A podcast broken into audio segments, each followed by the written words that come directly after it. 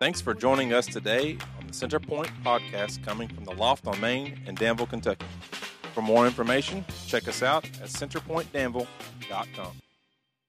Well, today we continue on our series. We're right in the middle of it, and uh, it's exciting. If you're new to us, basically we started a series called The Story Maker. Uh, and, and The Story Maker is basically about Jesus. And if you've heard the name once, you've heard it a bunch today simply because it's beautiful, it's amazing, and it's changed my life, and hopefully He's changed your life.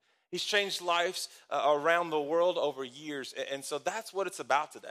Uh, it's simply because someone decided to open their eyes. And so I don't know where you're at today, but I hope you open your eyes and I hope it changes your life and I hope it impacts you in a way that really and honestly it can impact your life. And just like we just sang that song, that song, I love that song. When it comes on the radio, if you see me driving down the street and you see me jamming, all right, I got my jam on. Don't don't don't freak out because there's a guy, a big guy, sitting in a car screaming top of lungs. But be multiplied. We multiplied.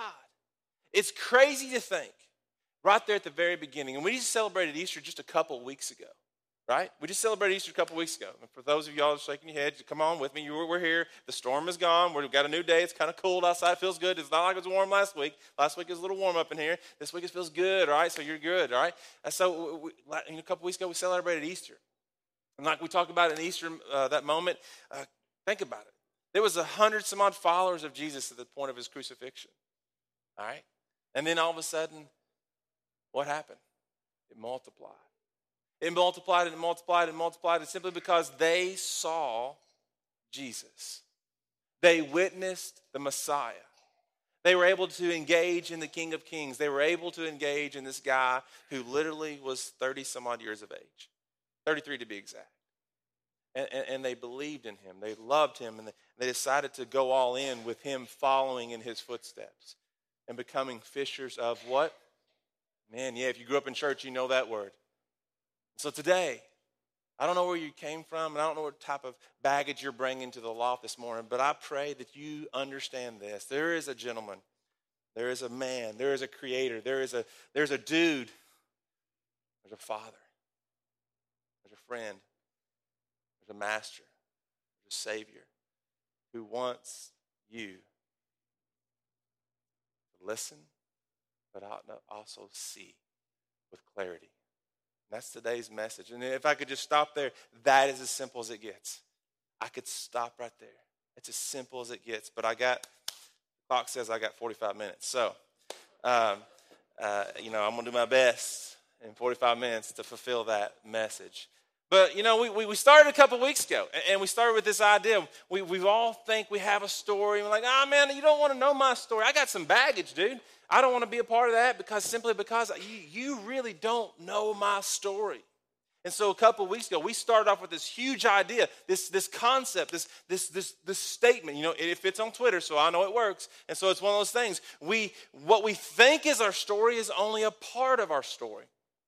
And I had a lot of people come up to me, man, thank you for telling me that story. Thank you for preaching that sermon. And it wasn't really me preaching the sermon as much as God delivered it. And that's just the truth. Simply because you finally realize what your past was, that's your past. He wants to look at your future. He wants to look at what you're doing now to glorify the God.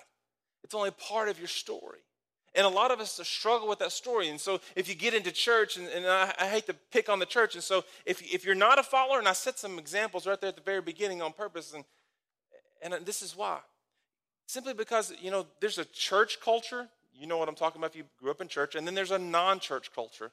And for this region of area, this is this, this place that we call home, the bluegrass state, we're really churched. If we're honest, we even the non-church people, they're churched. I mean, they know that, you know, it's church time. And they know that, you know, they, they, they just know. It's really weird. They even know some of the songs. It's kind of weird because they've heard them somewhere along the line, or somebody hand them one of those little things, you know, the Evangel Cube, or you know, hey, you need Jesus.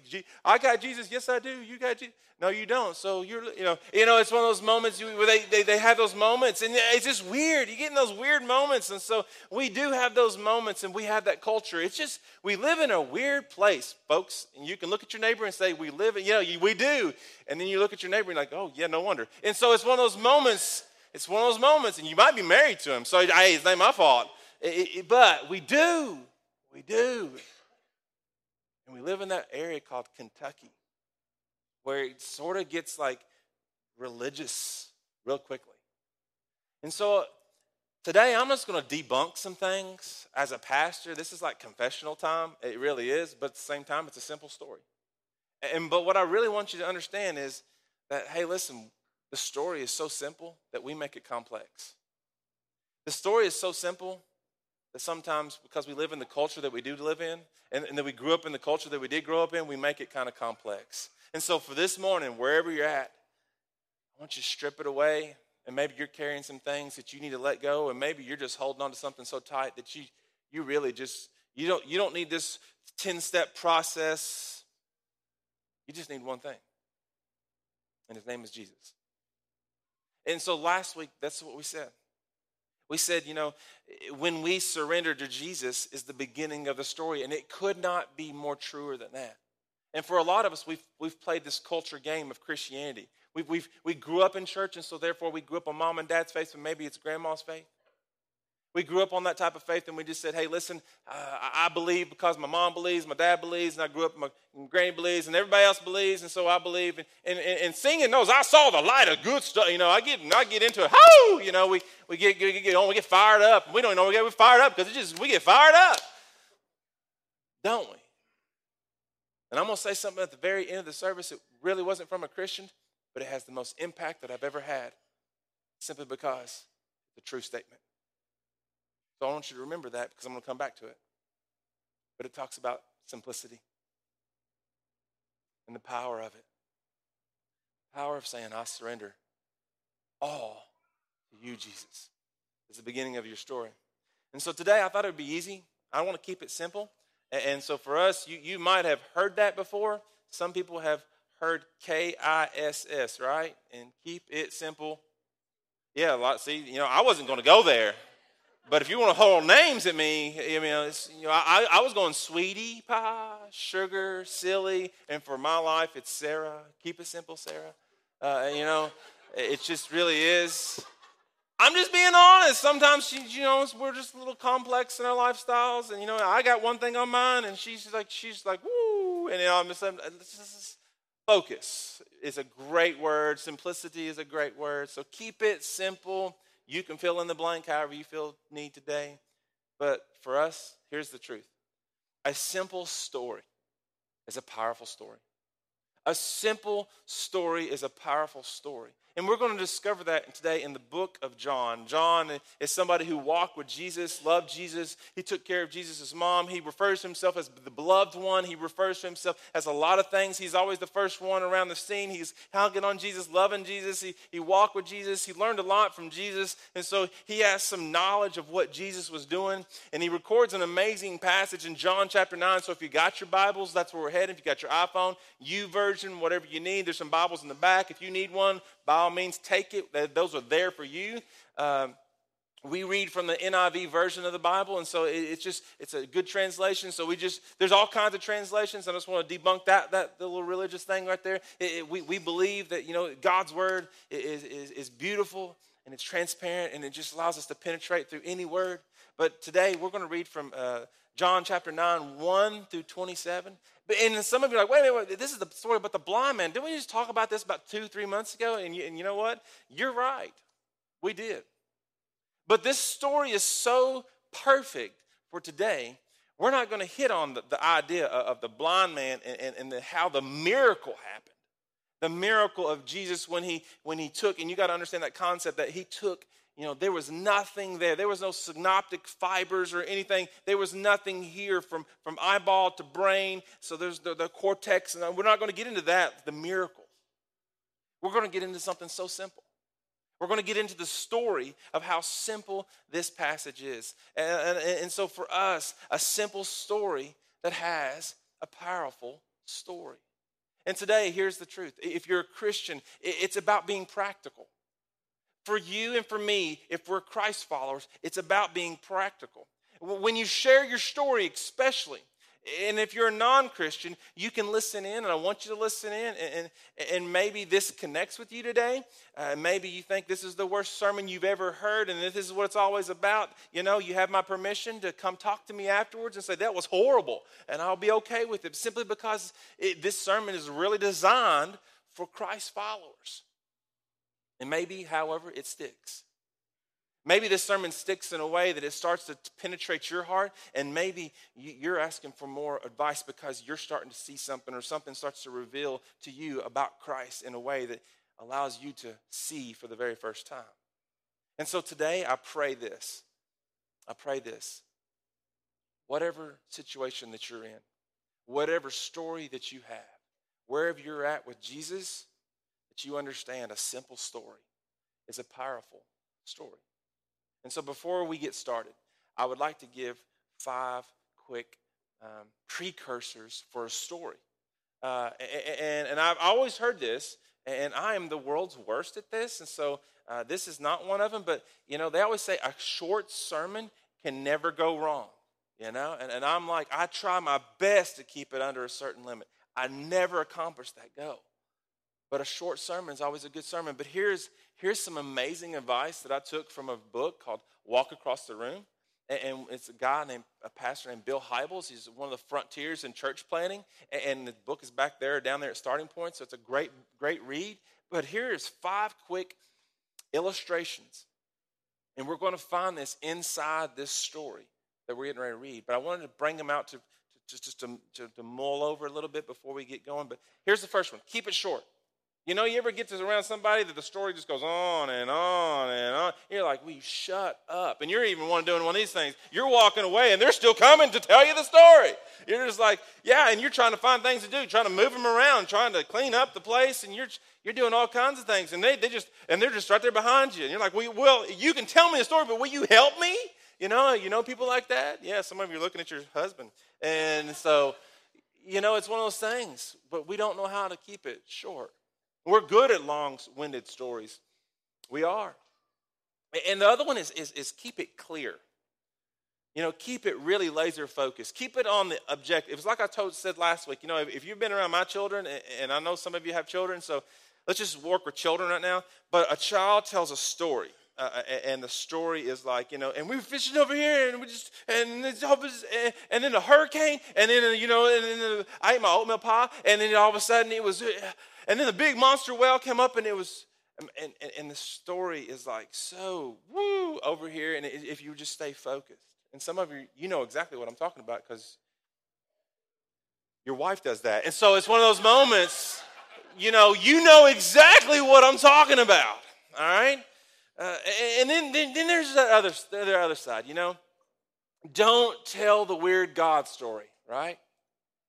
And what I mean by that, you know, if you're out there telling people about Jesus and you're out there and you're being a great witness, and I'm, I'm going to give you the rah rah ree, kick the devil in the knee, and you know, whatever you got going on, I'm proud of you.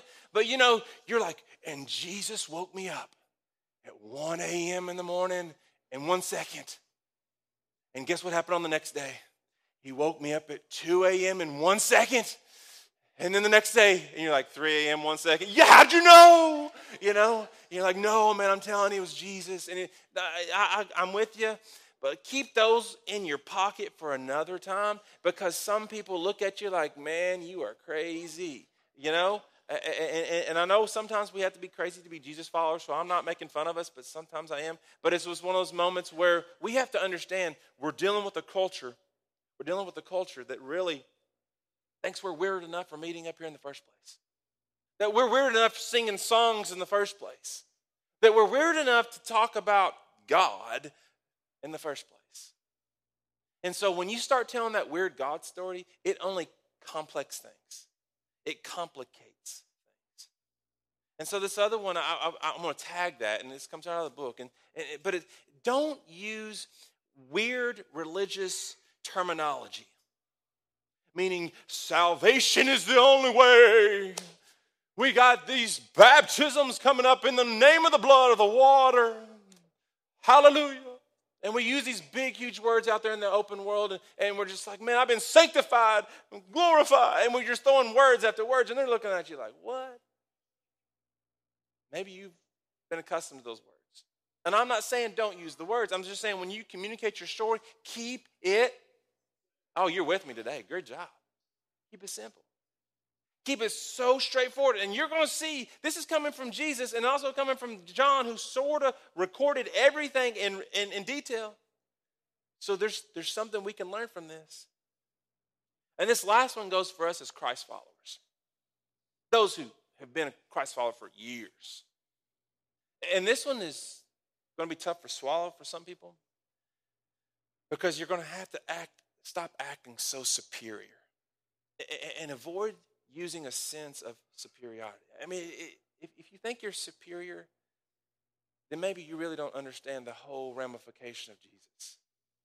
Because Jesus himself came and humbled himself on the cross. But if you need, know anything about Scripture, he, he deliberately, he came to what? Serve, and he washed people's feet. He, he went to the water well and he, he would love on people. He, he stood before a crowd of an angry mob and he served a woman out of love, not out of shame or remorse or guilt. He said, Go and your sins are wiped away. He served her, he loved her. And sometimes we get around people that just say, you know, yeah, you you need to hear my testimony because it's a good one. You know? Maybe you just haven't figured out the whole message yet, and that's okay. The truth of the matter is, try to avoid using some of those terminologies simply because it's dangerous. It's dangerous grounds. And so when, when God did something, when God did something they could they could under, uh, not understand, it, it's just one of those things with we take them to church and so we just we get in that motion of taking them to church and and we're just like sitting back looking at looking at them and saying, Hey, you're here now. You're with us and we're excited. We've, we've complexed everything, we've, we've complicated it. It turns into now a complex situation because you, you brought something outsider to church. And so for today, wherever you're at, I just, if you're a Christ follower, if you're not, I don't know why you're here. I really, I don't. I pray you're here for one reason to know more about Jesus Christ. Because as soon as we dive into this, for us as Christians, for those who are followers, we, we, we all have a story. We all have a story in Christ. But, fill in the blank. We all have a story that we need to share. But, last week we talked about butts. We, we wanted to shrink the butts, people. Shrink the butts. And we talked about that, what it looks like to work out. It's, it's you know, it's a, we, we meet up here weekly at 6.30 on certain nights. You know, come, come visit. We shrink the butts. But for a lot of us, we, we have this. We all have a story in Christ, but you fill in the blank. I'm afraid to share it. Uh, I'm afraid to share it because I don't know. I don't know all the answers in the Bible. I, matter of fact, I couldn't find my way to Mark or Romans or uh, what's that one in the beginning of Genesis? Yeah, I couldn't find that one either. I, I don't. And we, I go to church. I've been in church since I was a kid. I, I really couldn't tell you how many books are in the Bible. And you're a Christian now? Yeah, yeah. I'm a Christ follower. Uh, yeah, I, I, yeah. So we start to get embarrassed by what we don't know. Or this one happens, and so for, for, for a lot of teenagers, this one happened to me even this week is peer pressure. Uh, and so for some people, you know, we, we fall into this what will they think of me? If I do do this, if I do share my story, what will my best friends think of me? Uh, what will they think of me if I don't do this and live this lifestyle? Or this one. And for a lot of people, this is the one that sort of sinks the most. It's, it's sort of what's next. Changing what you care about. You know, what happens when we do change what we care about and we go all in? What happens next, man? If, if I do know I have a story in Christ, but what happens next? Do I have to sell my house? Do I have to sell my car? Do I have to stop leaving, leaving, you know, be around this, this group of people over here? I really like my friends. And or, uh, does that mean I got to give really 10%? Does, does it mean like I, uh, do I have to stop? Uh, do I have to give up these, these pills? Do do I have to stop watching this type of movie? Do I have to go a little deeper? Let's just be real. Do I have to stop sleeping around now that I'm a Christ follower? If it's a conviction inside, yes, I'm going to say yes. If you start to read the word and it's starting to pour out you in a way that reveals to you that you're living in sin, yes. And when you look square eye to eye to Jesus Christ and you feel like you have messed up, yes. Bottom line is, but you fill in the blank. You're going to have to share your story, and that's what today is all about. Share your story where you are, when you came about, and, and just knowing your story is a powerful story, but keep it simple. And here's one of the things, if I can go back to real quickly at the very beginning, I said we grew up in this religious area that's really this powerful. Eh, eh, this is one of the buts. All right, this is one I, I want to debunk one of the buts, and this is the pastor confession side. And so one of the things that I've noticed in this area is this, um, and maybe you can resonate with it, but it's this. It's, it's, it's maybe when you grew up in this culture, your butt is, well, let's go talk to the pastor. That, that's the pastor's job to tell them about Jesus. That's not my job. it's, it's, it's one of the, it's Stacy's job. It's, it's, it's Rhonda's. It's mine. It's, it's one of the, you know, accelerators. It's, it's somebody else's job. It's, it's, it's not mine. I, will just, I'll just get them there. You know, I did really good. Hey, look, I got a whole row. You know, I did really good today. I got my whole row here today, and it's, it's awesome. I got, I got three guests. Do I get a star? You know, I grew up with that. Let's get the pastor to tell the story of Jesus. You see, that type of theology, I'm using a religious term, but that type of thought is a very dangerous thought and has caused our religion for years to have an epic failure. It has taught us that we were not smart enough. It's taught us that, you know, that we, we, we don't know how to lead someone to Christ. But, but Jesus' description in here in John chapter 9, it teaches us that it's really simple. It's, it's a kiss, or go tell, or trust me, or in his words, Jesus' words, follow.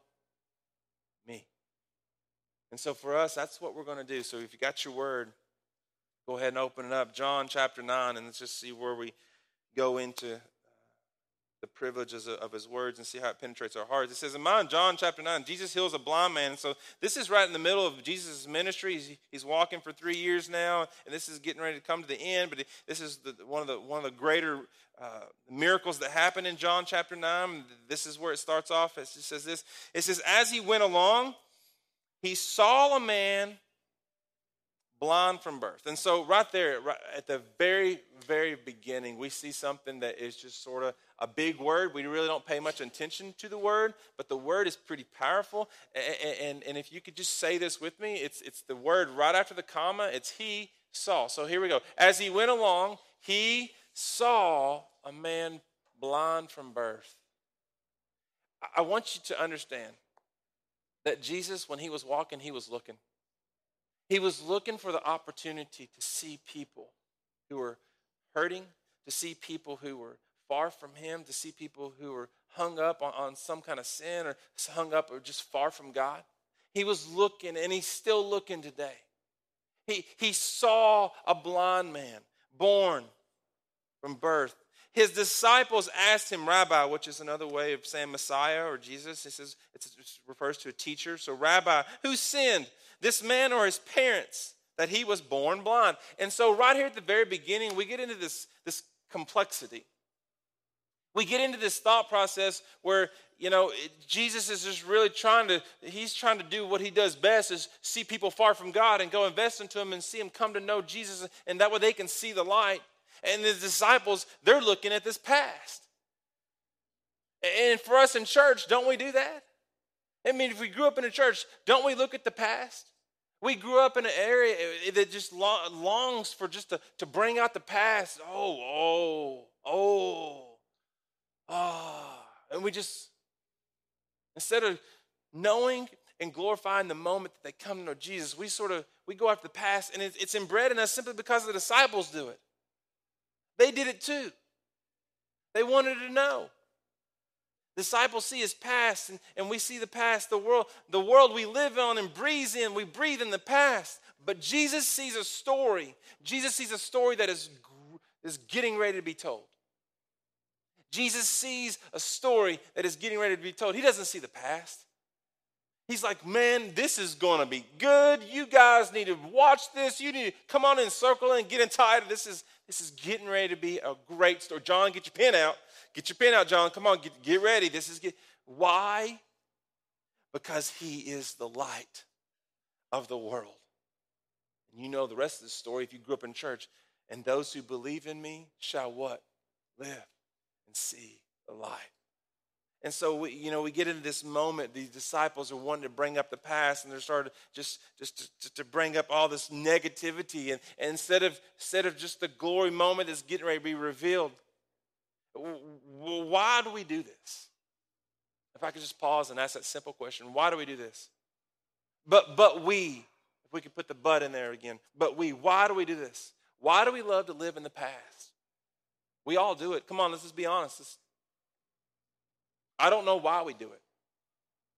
Maybe it's because we have a superiority, a superior issue with our with ourselves. We have a problem uh, uh, uh, of being superior, of having that one notch up on that other person. Maybe it's because we're afraid. I remember when I was young and um, still young in some aspects, but I remember that I was afraid to talk about the Bible. I was afraid to talk about certain things because I was just afraid I'd be wrong. I was always afraid to share the story simply because I, I, I didn't do it well enough. I was also afraid of maybe uh, of my past and some of the things that I've done in my, my past. Scared to death. And, and, I, and I lived a goody two shoe life, if we could use that word.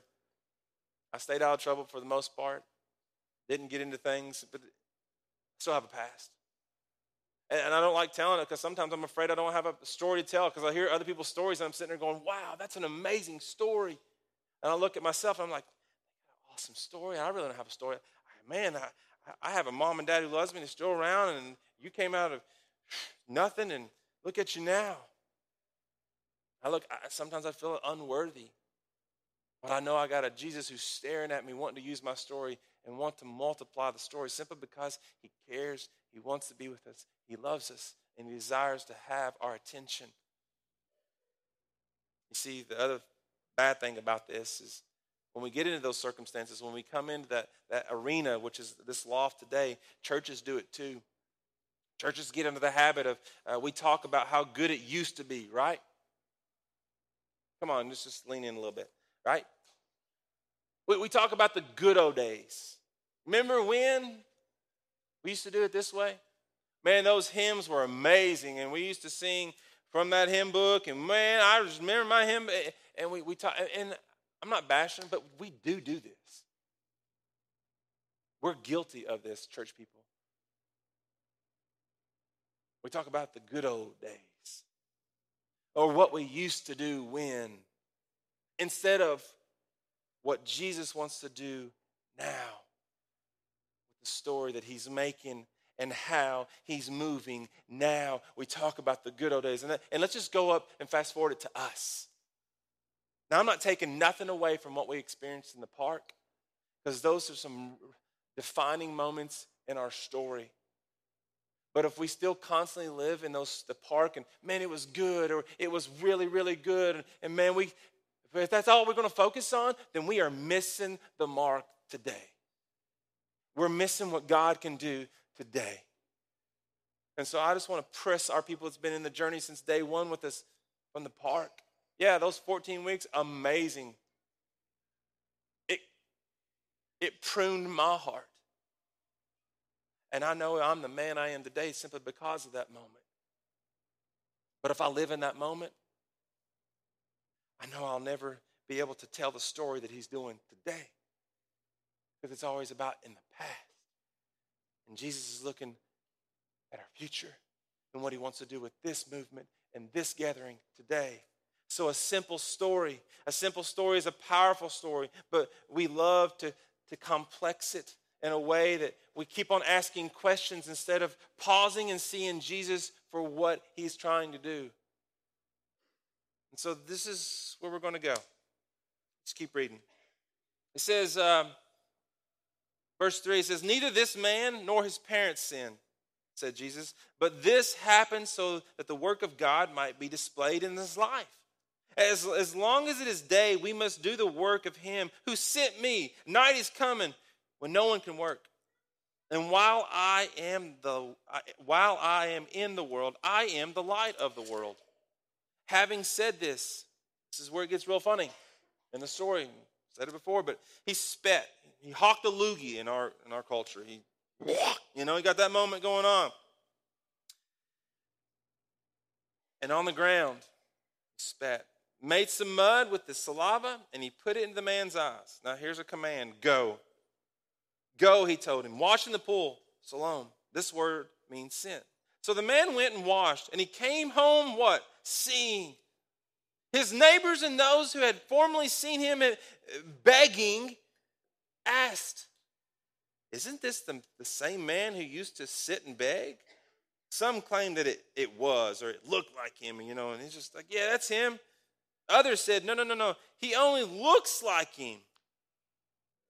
But he himself insisted, I am, I am the man. You know somebody walked over, you know, and some people, let's just be honest, you know, the beggars and people on the street, they, they have a distinct smell, and you get around them and you're just like, you know somebody walked, and this guy didn't even have a name, so let's just call him, he's a blind beggar, so let's call him Billy Bob. That fits for our culture. So Billy, they go over to Billy Bob and they, yep, that's Billy Bob.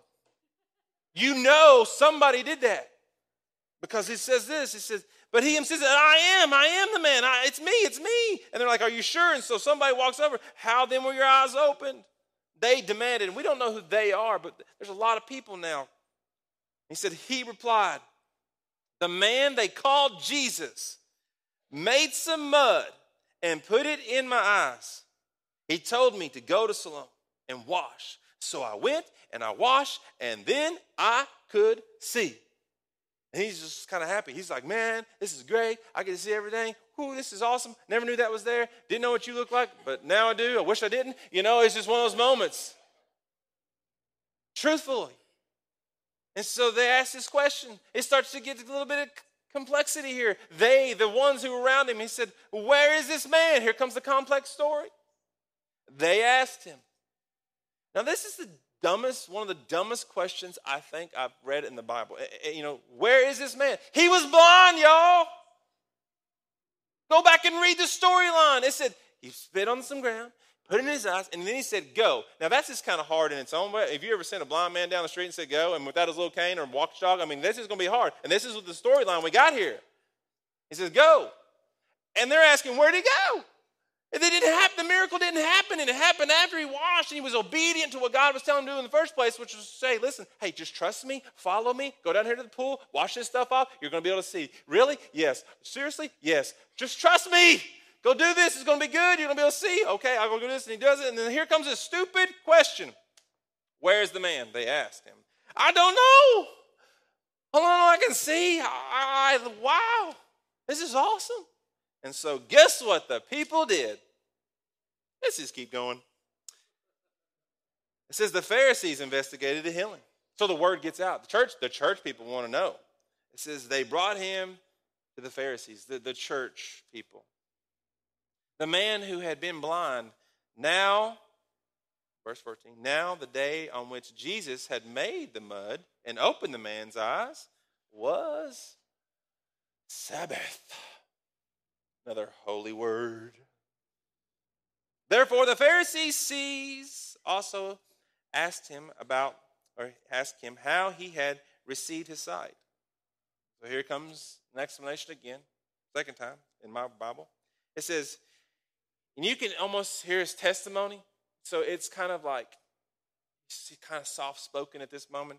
Well, he, he put some mud on my eyes, and, and the man replied, and then I washed, and now I see. In front of all the, you know, if you're standing in front of the church, you know, tell me about your healing. Uh, uh, Jesus put some mud on my eyes, and then the man replied, and I washed, and now I see. That's all I got. That's it. Everything I got. I mean, it just, that's all I got. That's it. Verse 16. Some of the Pharisees said, This man is not from God for he does not keep the Sabbath. But others ask him, How can a sinner do such a miraculous signs? So they were, what was that word? Oh, I didn't hear you. What? Oh, guess what, church people? Ever been there yet? Ever seen a church split? It started a long time ago, and we are just following in the footsteps of religion. I'm just being honest. We can pick out some of the stupidest things and argue over them, especially when it comes down to what kind of carpet we're going to put in churches. Well, I don't like this color on that wall. Well, I like burgundy. Um, and I'm going to leverage burgundy because I'm going to put the nice big fat check in the pot. Burgundy memo.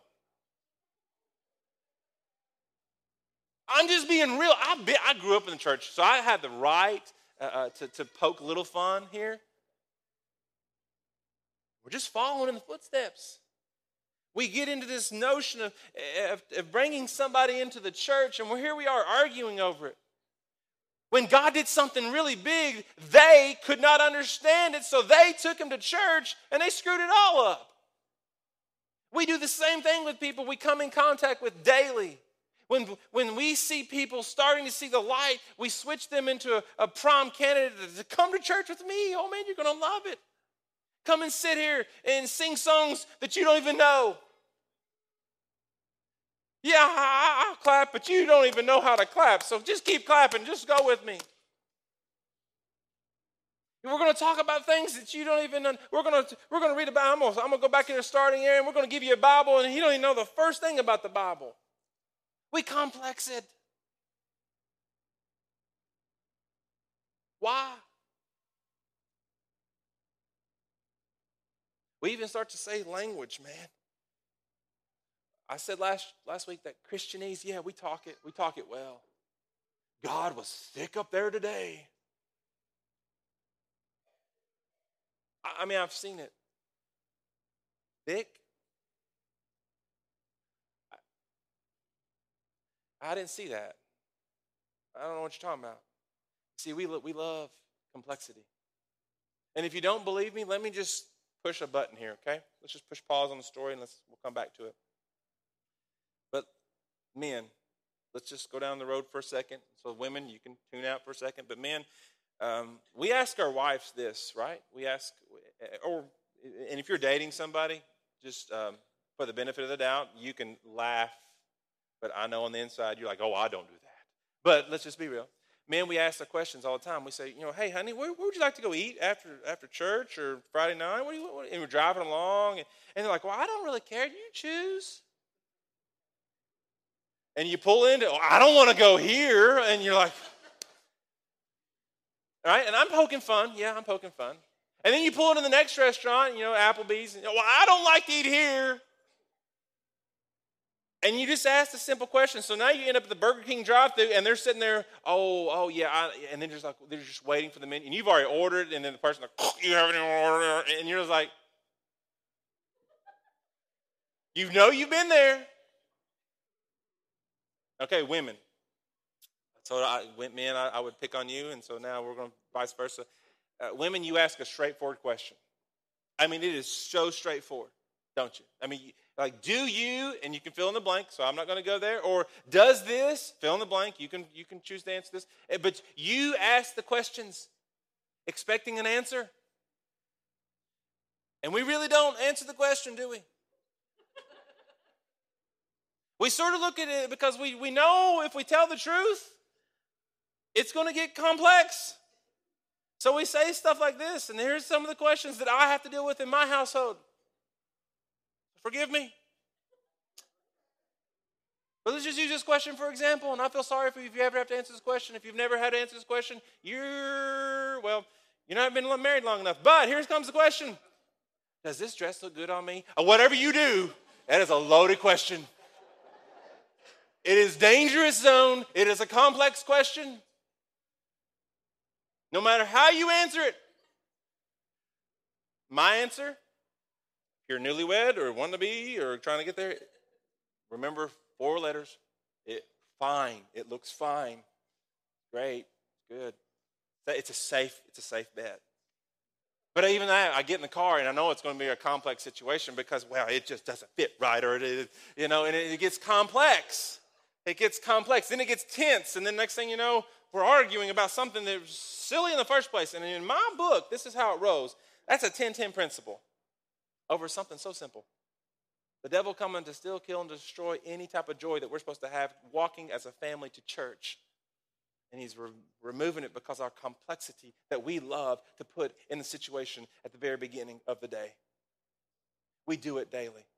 Instead of waking up and enjoying the favor of God that He has blessed you with, we start off things in a wrong motion. We start to ask simple, stupid questions. Instead of saying, Jesus has blessed us today with something amazing. And so we get into back into this story, and it's the same thing. See, men and women uh, make up the church, and, and, and when an outside person looks in, you know what they see sometimes? Complexity. We use all these kinds of excuses, uh, and, or, and because why people ain't coming, or my friend, and it's these buts. And then we try to use all these latest outreach tools of uh, marketing tools, tracts, cubes, EvangeCube, or, or you know, even some of these weird things, poster boards on, on our bodies. And when the only thing Jesus asked for us to do, when the only thing he asked for us to do is just to go share it, share the story, and keep it simple. So as we just push forward right here, says verse 16, some of the Pharisees said, This, this man is not, not from God. For he does not keep the Sabbath. It says, but others ask him, How can a sinner do a miraculous sign? So they were divided. Finally, verse 17, finally they turned again to the blind man. Here it comes again. It says, What have you to say about him? It was your eyes that he opened. Now he's wishing, like, man, I wish I never got my eyes open. I don't know what's going on. I just want to go back to being blind. I didn't have all these questions. I'm just, this is crazy. You can almost see the tension. The man replied, He is a prophet. Whew, the hush. You can almost imagine it. The Jews still did not believe that he had been born, or excuse me, that he, that, that he had been blind and had received his sight until they sent for the man's parents. It's almost like, well, we're going to find, we're going to get to the root of this. And so they, they brought his parents into this. And this is verse 19. It says, Is this your son? They asked. Is this the one that say was born blind? How, and they just keep on firing these questions. And I know how this feels. I mean, if you've been in that pressure situation, that they don't even let the person answer, they just keep on asking questions. The complexity. How is it that now he can see? And so verse 20 says this We know, we know he is our son. They were straightforward. We know he is our son. The parents answered. And we know he was what? Born blind. But now he can see or excuse me, but how he can see now or who opened his eyes, we don't know. And here's why they said that. Ask him. He is of age. He will speak for himself. And here's the answer. His parents said this because they were afraid of the what? Jews. For they already for already the Jews had decided that anyone who acknowledged that Jesus was Christ would be put out of the synagogue, the church. That, that, that is why his parents said, He is of age. Ask him. So, guess what? They ask him again. Verse 24. I mean, it's like a broken record. I mean, you've been there, done that. For those who are a little bit older, it just keeps on going over and over. And here it comes. The second time they summon. So this is kind of funny, you know, that they ask the parents, and so now they're summoning the kid back. And he might be a little older than a kid, but he's, he's old enough to, of age. And so they summon him the man who was born blind, give glory to God, they said. So it's now getting to that pressure situation, that moment of, of you know, we're going to get you to bend into our ways, our complexity. Give, give glory to God, they said. We know this man is a sinner. Verse 25, this is where it gets real. I love it. He replied, Whether he is a sinner or not, I don't know. The one thing I do know, I was blind, but now I see. And you can see there's an exclamation point there. And so I'm just guessing Billy Bob threw out some other words. All right? I mean, I'm just going down the road. At this point, he's fiery up. He's ready to roll. He's probably a redhead. I'm just saying that. He's just little, he's, he's just got to get that, just the anger coming out. Uh, and he's just, he's just, But now I see. So, verse 26, it says this. And then they asked him, Well, what did he do to you? How did he open your eyes? He answered, I have told you already, and you did not what? Listen. You did not listen. I love this. This is where he switches it. Why do you want to hear it again? Why do you want to hear it over and over again? Do you want to become his disciples too? See, a lot of us, a lot of us, even in this story, can fit this story. It, we can mimic it in the aspect we, we, we see things happen. We see, we see God move, and we can't even understand God simply because our story is not founded in Jesus. We ask a ton of questions and we try to get them into church and we make it too complex for the church to even move. We, we drowned it out. Just like they did, we do it. And so that's why we started off last week. All to Jesus I surrender. All to Jesus I surrender. So the story has got to start with Jesus. It's got to start somewhere. And so if you've never had a story, maybe you need to start there. But maybe your story is relevant, and it is real. Maybe it is here today. I would ask you to think about this. There's three things we can learn from this storyline, and it's pretty remarkable. It's how powerful Jesus can move. And if you know the rest of the story, after that, they get so frustrated with this guy because he keeps saying the same thing over and over again. He starts to glorify Jesus, they throw him out. It's like, just get out of here. And from that point on, the synagogue, they start to fall. The, the, true joy of, of Jesus' story is now on the streets where it's multiplying because Jesus goes, embraces him, and says, I am the one who gave you sight. And it says he worshiped him. You see, we don't have to come to the loft to worship Jesus. Uh, I say that, but it's the truth. We don't have to be in churches to worship Jesus. You just got to turn your eyes to Him. It's just that simple of a story. We make it so complex. But here's, I want to just leave you with this, this great idea that's found in John chapter 9. It's, it's three things. And if you're taking notes, I hope you jot this down and remember it. It's my life before.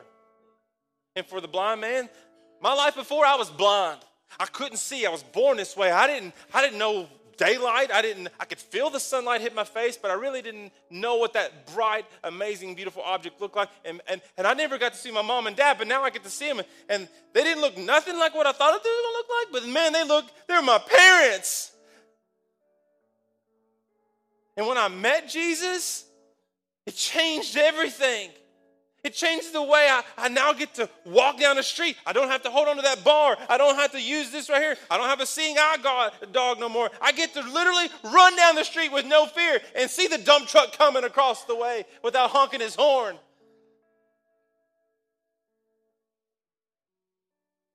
And now, and now I get to go tell others that I can see. I can see. You see, there's three things in that story. Before, when I met Jesus, and now I can. You fill in the blank. And so, for all of us, a simple story is a powerful story. But here, remember at the very beginning, I said, I have two things that I thought were pretty impressive that I found. And it comes one from Leonardo da Vinci. And I believe, I believe he was one of the most famous artists ever lived.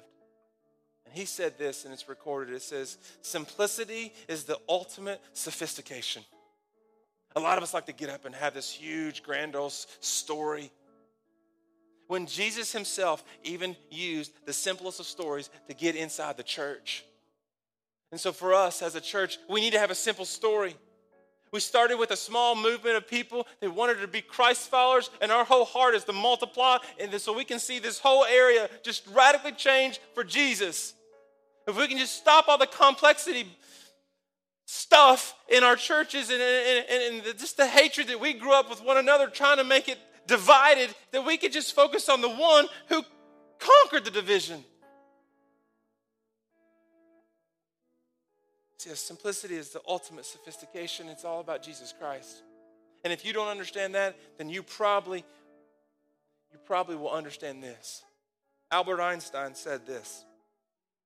If you can't explain it simply, you don't understand it well enough. And when I read that, I, I literally had a tear trickle down my face because when you ask people their Jesus story, they go into church. They start talking about the church. They start talking about church in a way that they, you know, you know clearly at that moment that it is really nothing about Jesus. It's all about church. And I'm telling you right now, if the statistics are real, there's going to be a ton of churches closing up shop by the year 2025. Here in America, we follow the world's suit. We just naturally do. The pressure's pushing in, and guess what? A couple weeks ago, we talked about that pressure on a balloon, and the only thing we got is just the church. It's going to pop.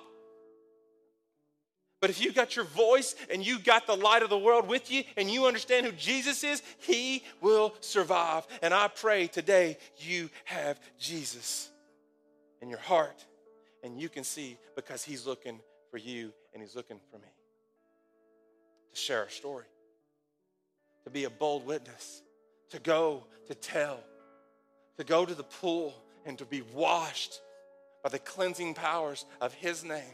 That's it. It's just that simple. So, what's your story, folks? Where are you at today? I know some people need to be baptized. May 17th, it's coming up, man. It's going to be a good day up here, and I pray God's working. I pray that we have a, just in a moment here that's just going to be this celebrate and just send shockwaves across this area because there's some stories in here that need to be told from that day forward. And you, you will be a witness, just like this man. Billy Bob, the blind man, the blind beggar. And so, for all of us, we're a beggar in some ways. I just pray that today, I pray you humble yourself in a way that allows the story to become his story and it becomes a story maker, a moment with Jesus. So, Jesus, we just pray we pray in a way this morning that, that you just continue to move and, and you continue just to, to use our stories. We pray that you just, this morning, just, you prune our story. You get it down to the nitty gritty where it's just before, now, where am I going with you? You prune it so much that it's that's all we got. We don't have any other leveraging power except you, Jesus. And so for us this morning, wherever we're at, whatever baggage we come with, Lord, just now I just ask that you move and you move so powerful. You move in a way that allows us to start to see things for the very first time. You move in our lives, so whatever we're holding, we're, we're, whatever we're holding in our hearts that's keeping us hostage from you, Lord, just, just allow it, just allow us to break free from that, allow us to experience you, allow us to, to open our eyes for the very first time today. So, Jesus, that's my prayer. You and your amazing healing, miraculous powers. You're looking for us and you want to use us. So, Jesus, I ask in your name that we move and we open our eyes towards you